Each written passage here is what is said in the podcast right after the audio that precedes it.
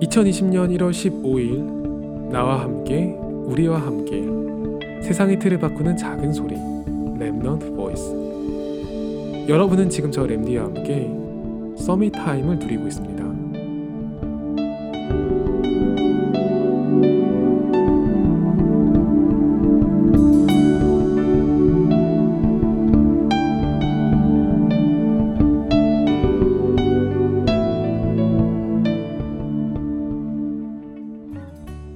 이문열 작가의 대표적인 작품인 사람의 아들은 성경을 인간적인 관점에서 재해석한 작품으로 유명해요. 이 소설에 등장하는 아하스 페르츠는 예수님과 대립하면서 인간적인 필요에 대해서 주장하죠. 당장 배가 고파서 아무것도 보이지 않는 사람들한테 하나님 나라의 이야기가 무슨 의미가 있겠냐는 거예요. 하나님을 믿는 분들에게 한번 질문을 해볼게요. 여러분은 이 질문에 어떤 답을 가지고 있나요? 저도 어릴 때 이 소설을 상당히 재미있게 읽었고 제가 이문열 작가님보다 뛰어나지 않기 때문에 답이 딱히 있지는 않아요. 저한테는 그저 부족한 사람이 복음을 알게 되고 그 이후에 세상을 살아가면서 조금씩 쌓인 경험이 있을 뿐이죠. 그리고 저 소설에 나온 저 질문은 사실 신앙인으로서 한 번은 해보게 되는 질문인 것 같아요. 지금 당장 죽게 생겼는데 언제 올지 모르는 성령 충만의 응답이 무슨 의미가 있을까요?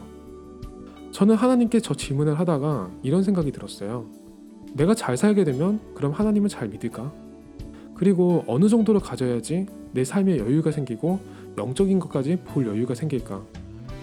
많이 생각을 안 해도 보이더라고요. 저를 포함해서 대부분의 사람들 수준으로는 평생 허덕이기만 할 거예요.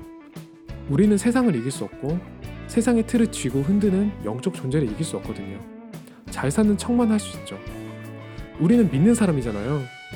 세상에 드러내기 위해서 믿는 게 아니라 보이지 않는 것에 증거를 잡은 사람들이에요.